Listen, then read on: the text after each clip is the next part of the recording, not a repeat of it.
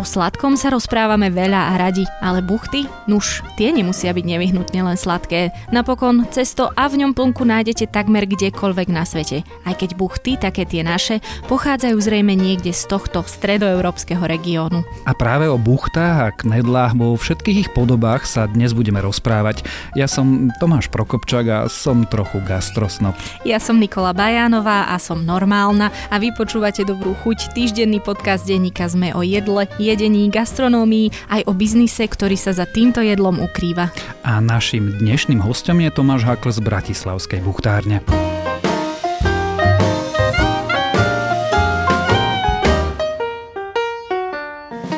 Vlastne ani poriadne nevieme, kedy vznikli buchty alebo knedlíky. Niečo v niečom, teda plnku v ceste, vlastne poznajú kultúry naprieč celou planétou, ale to, čo poznáme pod parenou buchtou, pod knedlou, čo v Rakúsku volajú Germknödel, to je vlastne špecifikom stredoeurópskeho priestoru. A bezpečne vieme len to, že v 19. storočí už existovali buchty tak, ako ich dnes jeme. Napríklad taká knedla kedysi tvorila sama o sebe hlavný chod a až postupne sa stala prílohou. Tak či onak, na našich stoloch sú dodnes.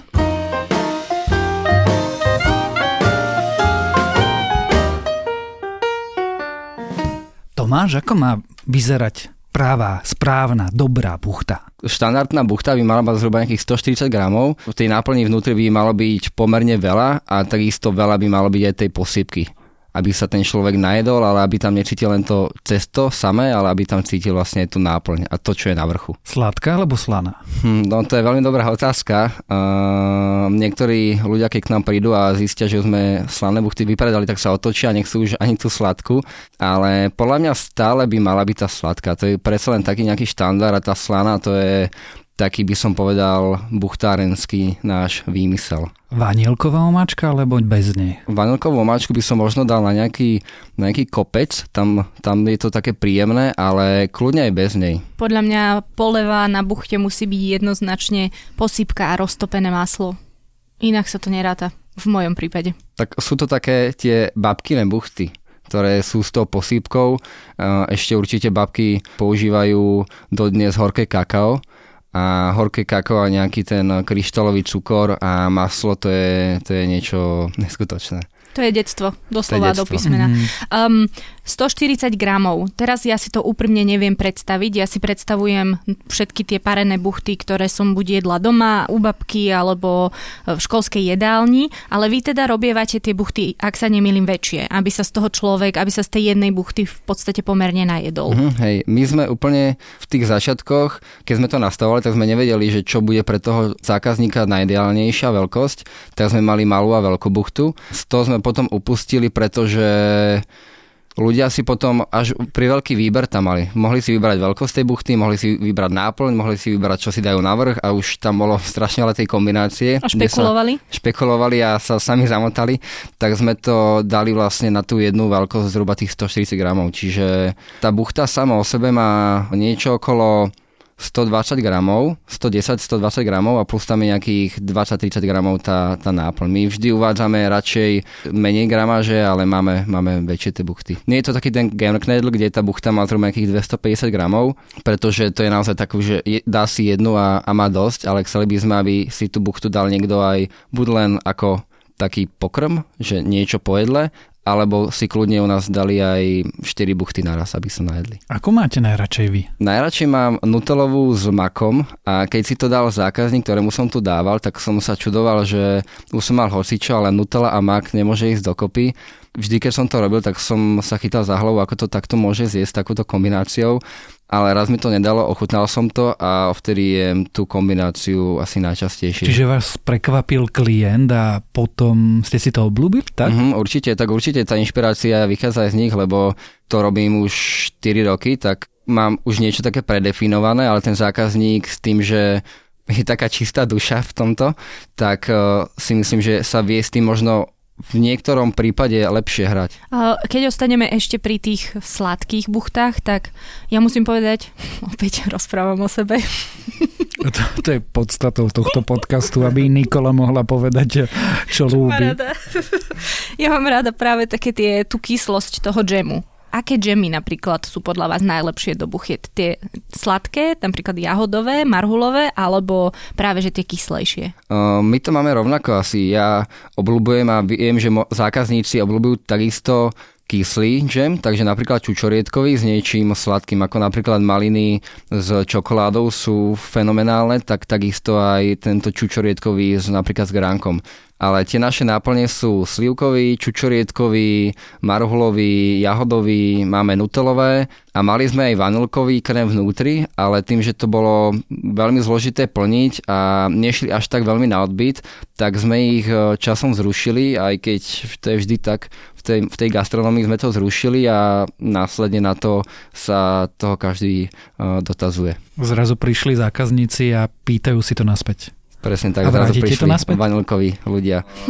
Zatiaľ asi nie, lebo to plnenie nie je také jednoduché a radšej to vypustíme a robíme tie kvalitné veci, alebo to radšej to naplníme kvalitne, ako keby sme mali spraviť aj tú vanilkovú buchtu, ale možno, že z mála plnky kvôli tomu, že tam nevieme dať dostatok. Akú chuť si ľudia vyberajú najčastejšie? Čo sa najlepšie predáva? Najčastejšie je určite tá slivková. My predávame aj balené tie dôbalíky, že si napríklad v Starej Tržnici každú sobotu môžu kúpiť aj dôbalík na domov, že si ho vlastne doma naparia. Tam idú najviac tie slivkové, takže určite slivkové, to je taká klasika pre starých, pre mladých. Potom tesne v závese je určite čučoriedková, veľmi, veľmi obľúbená. Určite tam patrí marhulová, to je nie je úplne taký štandard, ale je to naozaj chutné. A potom nutelová, jahodová. Vy to všetko vyrábate ručne, že miesite cesto ručne, plníte to ručne, ručne to dáte variť a pariť? Poviem pravdu, že už tie firmy, ktoré vyrábajú tie buchty, a teraz poviem síce, nazvem to firmy, že si človek možno predstaví nejakú pásovú výrobu, ale tie firmy, ktoré sú tuto na Slovensku a robia buchty, tak ono väčšina robí stále takým tradičným spôsobom, že na tomto je zaujímavé, že je asi iba jeden stroj v Česku a na Slovensku, ktorý vyrába buchty, že sa tam dajú vlastne všetky suroviny a vylezie z toho buchta. Ale všeobecne tie buchty sa stále robia takto ručne. Čiže ja som už, asi som všetky pobehal firmy na Slovensku a minimálne v Bratislave, v širokom okolí a v Prahe a v širokom okolí Prahy a zistil som, ktoré sú tie najlepšie a s takou jednou aj teraz momentálne spolupracujeme. Ona má ručnú výrobu tých samotných buchiet, ale to plnenie už má...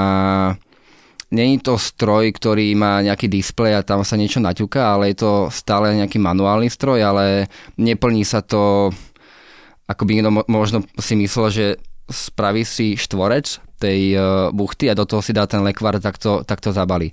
Je to skôr také, že tú buchtu kvázi napichne na taký bodec a tam vlastne sa pustí presná tá gramáž, aká je. Je to aj kvôli tomu, že sa nám veľa ľudí, dajme tomu, že sťažovalo alebo hovorilo svoj názor na to, že nie každá tá buchta mala toľko tej náplne, koľko by mala mať, lebo sa to robilo ručne a pri tej ručnej výrobe sa stane veľa chýb, ktoré sa nejakým spôsobom stanú, lebo je tam ten ľudský faktor a tak sme pristúpili na niečo takéto. Čiže ten lekvár tam je, toho lekváru tam je vždy dostatok, vždy to je tak nastavené, aby ho tam bolo radšej viac ako menej, ale tie samotné buchty sa robia ručne a toto je vlastne taký doprovod k tomu, to plnenie. Čiže oni sa robia niekde tu v okolí Bratislavy alebo v Bratislave priamo? V okolí Bratislavy. V okolí Bratislavy. Asi nepoviete kde. Božiaľ nie. Rozumieme. Cesto sa tam miesi, tam sa všetko vlastne deje. Áno, tam si... A chodievate tam častejšie? Že chodievate si tam aj vy zamakať? Alebo... Zamakať nie, lebo oni to tam už majú nastavené, keď ten proces ako taký viem, ale... Osobne by som im tam asi možno zavázal kvôli tomu, že už sú naučení na ten svoj systém práce, ale napríklad cez leto som tam každý víkend. A táto spoločnosť, keď ju nenazvem firmou, alebo dobre, nazvem ju firmou. Rodinnou firmou. Táto rodinná firma vyrába aj pre niekoho iného, alebo len pre vás? Vyrába aj pre iných, ale majú relatívne takú plnú kapacitu, ale tiež si vyberajú, s kým chcú spolupracovať. Tým, že teraz som pobehal viacero tých firiem, tak vieme, že táto nerobí napríklad pre žiadny nejaký veľký reťazec a nerobí pre veľkých odberateľov a pre nejakú sieť nejakých obchodov. Keď majú nejaké odberateľe, tak buď sú to nejaké školy, alebo sú to nejaké kantény, ktoré majú v tom jedálnom lístku aj buchty. Táto firma zamiesi cesto, prichystá buchtu, naplní plnku. S ňou sa potom deje čo? Príde to k vám, alebo oni to ešte varia? Alebo... My máme v tomto veľké plus, že máme ten produkt relatívne takýto v tomto jednoduchý, lebo ja sa zase nepokladám za nejakého kuchára ako takého, aj keď robil som aj prevádzkara v jednom freshbare, potom som robil v jednej azijskej reštaurácii, ale stále sa nepokladám za niekoho, kto by mal v chladničke 5 surovín a do hodiny z toho spraví brutálne jedlo. Takže... Čo sa týka toho samotného procesu, tak tá firma, rodina, áno, ona má všetky tie suroviny na tú buchtu, z tých spraví, uvarí tú buchtu, čiže nám to príde už uvarené a my si vlastne pripravíme buď tie posypky na tie buchty, v tej slanej verzii si zase my všetko pripravujeme a my si to naparujeme na parovákoch. Prečo sa to predvára?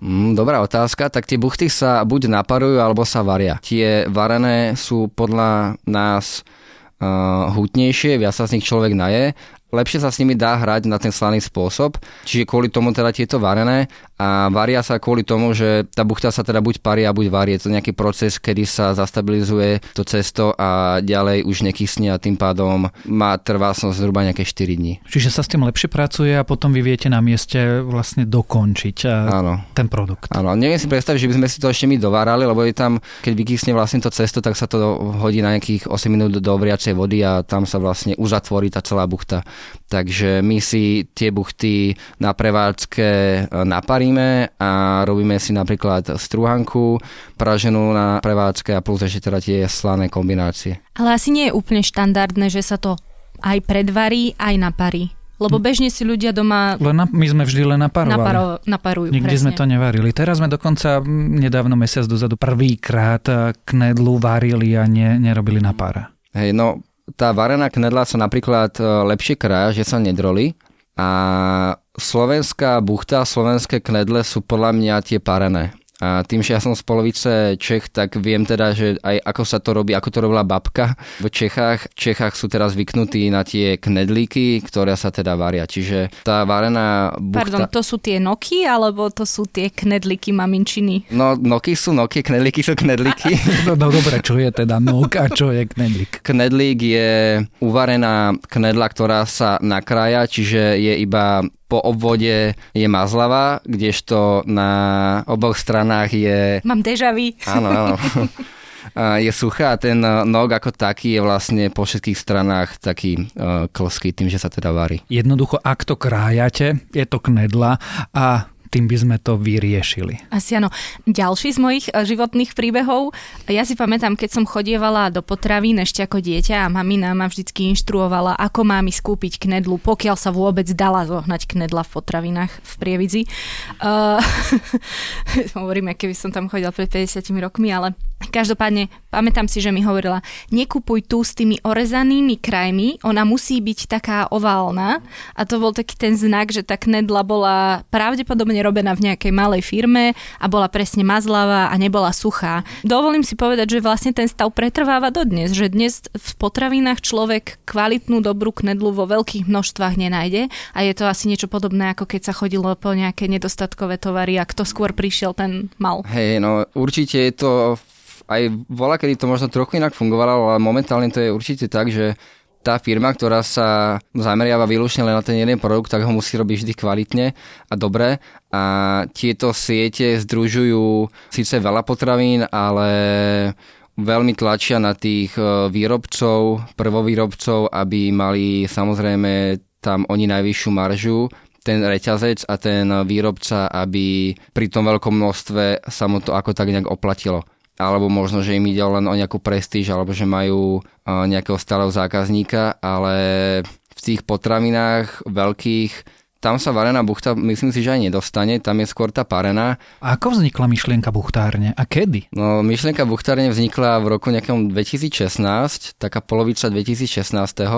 roku a ja som vedel robiť tieto festivaly aj teda kvôli zamestnaniu, ktoré som mal predtým, kde sme chodili na festivaly ako Pohoda a podobne. Čiže sa to začalo festivalmi? Začalo sa to festivalmi, hej. Ako odporúčam každému, kto by chcel ísť do toho, aby začal festivalmi, eventami a tak ďalej, lebo tam si naberie buď za prvé tých zákazníkov, za druhé vie ten celý proces, ako má fungovať a má aj nejaký vstupný kapitál vlastný. No ale ja si viem predstaviť aj menej stresujúcu situáciu, ako si povedať, že tak teraz mám nápad, chcem niečo predávať na Pohode alebo Grepe. A čo by to tak mohlo byť? Ako vyzeralo to uvažovanie? No tak určite do gastra nejdú leniví ľudia, si myslím. To uvažovanie, no tým, že ja som predtým aj robil grafiku a tieto veci, čiže ja som si sám spravil aj logo, ten vizualizáciu toho stánku, ako by to tam vlastne prebiehalo, kde by kto stál, ako by bol ten výdaj a do detailu som si rozkreslil ten stánok. No ale prečo ste sa rozhodli, že tak teraz idem na Pohodu predávať buchty? Známy jeden má otca, ktorý vyrába buchty. On mal myšlienku, poďme robiť niečo s buchtami a ja som mal to, že vieme robiť festivaly. Tak sme to spojili a vznikla vlastne buchtáreň. Takže boli tam takéto tie dva atributy. Buchty, festivaly, kombinácia buchtáreň. V tom 2016 to mi vlastne vychádza tak, že bol rok, kedy už boli rozbehnuté povedzme také tie zahraničné a rôzne exotické street foody. A postupne začali pribúdať aj presne také tie slovenskejšie, ktoré ešte dodnes možno aj si nachádzajú cestu k zákazníkom. Pamätám si to správne, že to bol ten rok, kedy začali pribúdať aj slovenské, povedzme, street foody? Určite, bolo to určite taký boom medzi teda tým... slovenské jedlá v street foode, tak. Hej, ale ako všeobecne v nejakom v tom 2016-17 vznikol taký boom, že nerobilo to len zo pár ľudí, ale viacerí sa k tomu nejak naklonili a aj možno kvôli tomu, že sa písalo aj veľa článkov a ľudia to videli aj v médiách, tak videli, že aj takáto nejaká možnosť podnikania je na trhu. Takže sa to chytili. Vy ste mali skúsenosť so stánkom, mali ste myšlienku na buchty, prišli ste na tú Pohodu a dialo sa čo? No dialo sa, ako my prvú akciu sme nemali tú Pohodu, úplne prvú akciu sme mali Dni zela v Stupave, to bola vlastne taká štartovacia akcia, kde sme si teda dali dokopy, čo chceme predávať, ako to chceme predávať. Rozmiestnili sme si zhruba nejaké festivaly v tom roku, tým, že sme začali v najhoršom období na konci roka, takže nám už veľa festivalov neostávalo, ale prišli sme na ten festival, rozložili sme si to tak, ako sme to mali v hlavách, pritom sme nevedeli, čo nás všetko čaká a samozrejme tá prvá akcia bola veľmi, veľmi náročná, ale mal som tam vlastne známych, veľa kamarátov mi v tom pomáhalo, bolo to o to niečo jednoduchšie, taká kamarátska atmosféra tam panovala. Koľko hodín ste tak odmakali? Ako na tej prvej akcii, myslíte? Povedzme. A potom treba aj na tej Pohode. Hej, no tak na všetkých tých akciách prvé 2 roky som bol na všetkých ja. Dajme tomu, sme prišli o nejakej 7:00 tam a boli sme tam do nejakej 11:00 do večera. A večer sa ešte chystalo a na ďalší deň ráno sa tam znova išlo na 7:00. Čiže zhruba nejakých asi 16 hodín určite to bolo s tým, že tam bola taká eufória, že človek s tým zaspával a vstával. To mal vlastne stále nejak v hlave. Aj sme tam boli možno trochu zle pripravení, lebo vlastne prvý deň sme všetko vypredali a my sme ani nechceli predávať samotné tie dôbalíky, ako teraz predávame, alebo knedle. My sme chceli prísť tým, že nikto tu nerobí buchty, tak budeme robiť my na tých festivaloch buchty. Hneď prvý deň sa nás pýtal jeden taký starší pán, že vy tu predávate buchty, ale ja by som si chcel zobrať na domov. A potom sme začali odmýšľať, no my pre takýchto zákazníkov vlastne nemáme čo im ponúknuť, lebo my to ponúkame čisto len na priamu konzumáciu. Tak hneď v ten deň sme doriešili to, aby sme mali aj nejaké dôbalíky také nabalené a hneď na ďalší deň sme potom začali predávať knedle. Čiže ja som v tomto, alebo snažím sa byť promptný, lebo ten zákazník stále to berem, aj keď možno niektorí majú voči tomu výhradu, ale ja to stále tak berem, že náš zákazník, náš pán, aj keď je už iná doba, ale prišlo mi to ako dobrý spôsob, keď už tam predávame ten sortiment, tak prečo by sme tam nemohli k tomu predávať niečo na domov. To je stánkový, povedzme, že street foodový predaj. Ako sa potom zhmotnila myšlienka kamennej predajne? Tak bolo to spontánne. My sme teda s tým, že sme začali chodiť na tie akcie, tak bola to určite nejaká vášeň, bavilo nás to veľmi. Starali sme sa o Instagram, o Facebook a s tými ľuďmi sme vždy na tom festivale, akcii, evente komunikovali z očí do očí, takže bola tam aj taká priateľská atmosféra, robili sme rôzne súťaže a tí ľudia nám začali písať a volať, že je pondelok, je streda, mám chuť na buchtu, kam mám ísť. A my sme ich odbíjali, pretože sme nemali žiadnu stálu prevádzku, kde by sme to vedeli ponúknuť. Vždy sme mali festivaly, tak sme povedali, tak ak máte teraz chuť na buchtu, tak prídite v sobotu. Budeme na tej akcii a nevždy sa to nejak stotožnilo s tými ich potrebami, takže tento problém sme potom vyriešili tou kamennou prevádzkou. A dnes ste kde? Dnes sme pod Michalskou bránou. Tam máme teraz priestor zhruba nejakého pol roka, 8 mesiacov, s tým, že je síce super situovaný, že tí turisti to rýchlo nájdu. Páči sa im, že to je niekde takto v centre, ale susedí ten priestor s Michalskou bránou ako takou, s tými útrobami jej, kde je 400-ročná budova. Je tá Michalská brána ako taká, čiže tam je veľké vlhko, takže máme problém momentálne s tým, že sú tam vlhké steny, tým pádom sa tam nedá až tak malovať, takže momentálne riešime to, že ako budeme ďalej fungovať v takomto priestore. Je to super priestor, hovorím, super lokalita, ale je tam problém ten, že je tam teda vysoká vlhkosť. No tak vy tak nejak ešte aj naparujete tie buchty, to asi nepomáha vlhkosti toho priestoru. Je tam ešte viac vlhkosti. Teraz k tej, povedzme, matematike. Je to najväčšie centrum v Bratislave, aj keď je to malý priestor, asi to nie je lacné. Momentálne sme v takom priestore, kde práve naopak je to možno na počudovanie, ale tá cena tam nie je až taká vysoká. A viete nám povedať koľko? Alebo poviete? Tak zhruba nejakých 1400 €. A koľko buchiet predáte? Ročne, povedzme. Tak ročne, tak napríklad na Pohode minulý rok sme predali zhruba 3000 buchiet za tých 2,5-3 dňa. Smerujeme totiž k tomu, či vlastne ste v plúse, či sa na buchtách dá zarobiť, alebo teda zarobiť aspoň samému na seba na náklady. Hej. A či to je dobrý biznis robiť buchty. Hej. Je to veľmi úzko špecifikované tým, že sú to vlastne kvázi iba buchty, ale určite to má zmysel robiť eventy, cateringy, takéto festivaly, to je určite fajn. Ja som tiež do toho išiel s tým, že by kamenné prevádzky s takýmto niečím mohli byť zaujímavé pre tých ľudí. Zistil som, že je to tak úzká špecifikácia, že je fajn s tým chodiť po festivaloch, je fajn mať kamennú prevádzku, ale nie je to stále nejaký burger alebo hotdog, ktorý je síce dostať všade, ale predsa len je to také slané jedlo a ľudia keď sú hladní, tak majú z 98% chuť na niečo slané. A tým, že teda toto je sladké, tak si to skôr volia buď na raňajky alebo niečo po jedle, alebo raz za čas by dostali chuť na niečo takéto.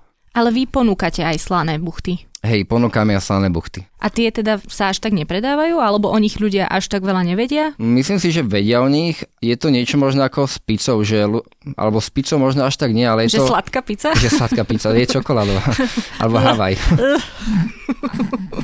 Ospravedlňujeme sa všetkým poslucháčom. No a teda, a je to teda niečo podobné, ale že majú voči tomu predsudky? Ľudia, keď oprávnené? No, každopádne... Keď sa povie buchta aj slaná, tak si vždy človek predstaví tú sladku. To sa človek tomu nezaprie. A keby bol burger a si človek povie, že sladký burger, tak stále má pred očami to slané. Ale máme teda aj tie slané buchty, ale v pomere sa predávajú, dajme tomu, že z 10 predaných sa také 3 predajú zhruba slané. A to sú teda aké, majú v sebe mäso alebo ja neviem brinzu, alebo o čom sú tie slané buchty? Sú o brinzi a o mäse. Je teda brinzová buchta, kde dávame na vrch restovanú slaninku, cibulku. Slaninka sa robí vlastne ešte na bravčovej masti, osolená a dáva sa tam šípka červenej papriky. Takže vnútri je brinza, na vrch sa dáva táto restovaná slaninka, cibulka, kyslá smotaná a jadná cibulka nadrobno nakrájaná. A tá slaná verzia, tam je zás mleté mäso. Nemenili sme to, čo je na vrchu, kvôli tomu, že to ľuďom veľmi chutí. Tá restovaná slaninka, cibulka, používame červenú cibulu, pretože je trochu sladšia. Tá kombinácia je naozaj dobrá, takže priam vynikajúca. Takže máme tieto dve slané verzie. Ja som hladný teraz. Ty si bol hladný už pred nahrávaním. Takže teraz budeš ešte viac hladný. Vy ste hovorili, že ľudia si to často predstavujú ako niečo, čo by si dali ráno. Ale vy ste otvorení tak, že ráno si u vás toho veľa nedáme. My sme mali otvorené aj ráno, mali sme otvorené aj od 8 alebo od 9 ráno, ponúkali sme raňajky. Nechodilo tak veľa ľudí, aby sa nám to oplatilo permanentne mať otvorené. Mali sme dukatové buchtičky sme ponúkali sme na raňajky knedlu obalenú vo vajíčku a s fazulkami a s jarnou cibulkou. Takže mali sme aj formu takýchto raňajok, ale stále tí ľudia na tie raňajky, je pravda, že začínajú už chodiť takto do nejakých reštaurácií alebo do bistier, ale možno my sme vtedy ešte boli v takom čase, že tí ľudia až tak často nechodievali, že si možno niečo spravili doma. Už teraz je tá situácia možno trochu iná, že naozaj tí ľudia chodia na terénejky. Skúsili sme to a neoplatilo sa nám to v takom zmysle, že by sme mali každý deň otvorené. A počula som dobre knedľavú vajíčku. To je vlastne tá jemnejšia verzia chlebíka vo vajíčku však. Presne tak, to je dobre vystihnuté. Je to jemnejšia forma chleba vo vajci. Je to jemné, je to chutné, je to z môjho pohľadu určite chutnejšie ako chleba. Ako to dnes máte pomer turistov voči našim miestnym, lokálnym zákazníkom? No určite asi tak možno aj, že 70% sú turisti a 30% sú naši. Vy ste spomínali, že jednak robíte festivaly, asi aj cateringy. Samotná kamenná prevádzka by sa uživila, alebo potrebujete mať ďalšie podnikateľské piliere, aby to nejak sadlo dokopy? Tá kamenná prevádzka je dobrá v tom, že tých ľudí vždy vieme tam smerovať na tú prevádzku, takže momentálne sme si uvedomili, že je dobré mať jednu kamennú prevádzku, mať 3 prevádzky v Bratislave je príliš veľa na takto špecifický produkt, ale tá jedna prevádzka je fajn. Kebyže máme samú prevádzku o sebe, myslím si, že by sa uživila, ale určite je to zaujímavé pre nás chodiť na tie festivaly. Jednak máme radi tú atmosféru tých festivalov, to je za prvé, a za druhé... Ten obrad je asi, že aj do zásoby. Ten obrad na tých festivaloch, áno, ale funguje to pol roka, funguje to nejakých 8 mesiacov tie festivaly, takže zase tú ďalšiu dobu. To je viac, ako som si predstavovala alebo myslela. No tak už niekedy v marci nám začínajú nejaké cateringy. Prvé nejaké akcie, eventy začnú 4. mesiac a vlastne sú až do decembra. Ten január, február je asi taký najmrtvejší, ale od toho marca, apríla do toho decembra je to asi také. Čiže ja sa vrátim k tej pôvodnej otázke moje, na ktorú ste mne úplne odpovedali, a to je, že keď sa to všetko vyskladá dokopy, tak to na seba zarobí? Keď sa to vyskladá všetko dokopy, tak áno, zarobí. Zas nie je to miliónový biznis a určite do tohto street foodu nemôže ísť niekto, kto chce od toho 100 000, ale je to super kvôli tomu, že človek robí to, čo ho baví, zarobí si sám na seba, zarobí si na tú prevádzku, vie fungovať, vie si občas vyskočiť z kopytka. Tak ja teraz položím tú moju obľúbenú otázku, ktorú kladieme vlastne hostovi vždy. Keby ste s tým, čo viete dnes, sa vedeli o tých 5 rokov vrátiť dozadu, znovu by ste do toho išli? Určite by som do toho išiel znovu, ale niektoré veci by som spravil inak. Napríklad?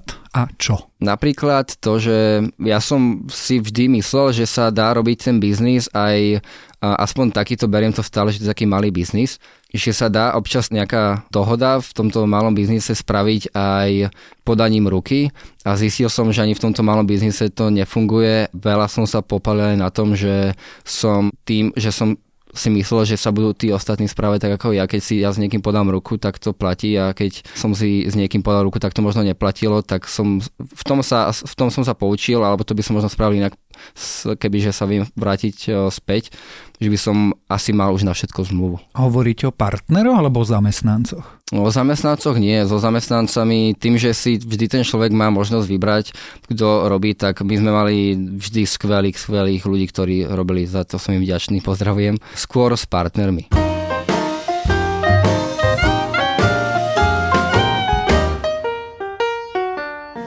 My tu v podcaste máme vždy na záver takú tradíciu, asi už milú v tomto okamihu. A to je, že sa vždy hostia pýtame na jeho obľúbenú surovinu a nejaký kulinársky trik, alebo fígel, alebo hack, ktorý si vedia použiť, využiť a skúsiť aj naši posluchači. Teda, čo je vaša obľúbená surovina? Obľúbená surovina, asi poviem, že mak, ale doplním to ešte jednou, a to je recept od mojej babky z Čiech a volá sa to Pracharanda.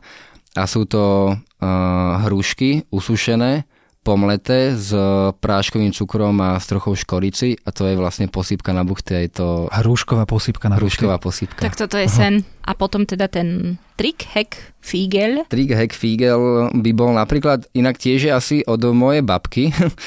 Ona vždy dávala do cesta, keď robila teda tieto knedlíky varené, kvapku oleja. A tým pádom ten knedlík, tá buchta získa lepšiu konzistenciu. A môžem sa opýtať, či je to taká tá kvapka oleja, ako keď Jamie Oliver povie, že teraz dáme štipku soli a vysype tam pomaly polovičku misky, alebo ako si mám tú kvapku predstaviť? Kvapka je zhruba nejaká polovica čajovej lyžičky. A málo. Málo, čiže naozaj málo. Málo. A potom ešte doplním, ako som doplnil s tou surovinou. Oplatí sa dať aj opäť Olivierová metóda štipka kurkumy. A ono potom tá buchta alebo knedla má krajšiu žltú farbu. Kde by sme boli bez starých rodičov a toho, čo nás učia? Určite oni zadefinovali nejakú tú kuchyňu, z ktorej možno aj teraz čerpame a sa inšpirujeme. Vlastne to je také autentické naše, regionálne, domáce. A to je vlastne to, ako by mala chutiť. Dobrá chuť. No a teda v Dobrej chuti v podcaste denníka Sme o jedle, jedení, varení sme mali Tomáša Hakla z Bratislavskej buchtárne. Moje meno je Nikola Bajánová. Ja som Tomáš Prokopčák. A ako vždy, želáme vám dobrú chuť.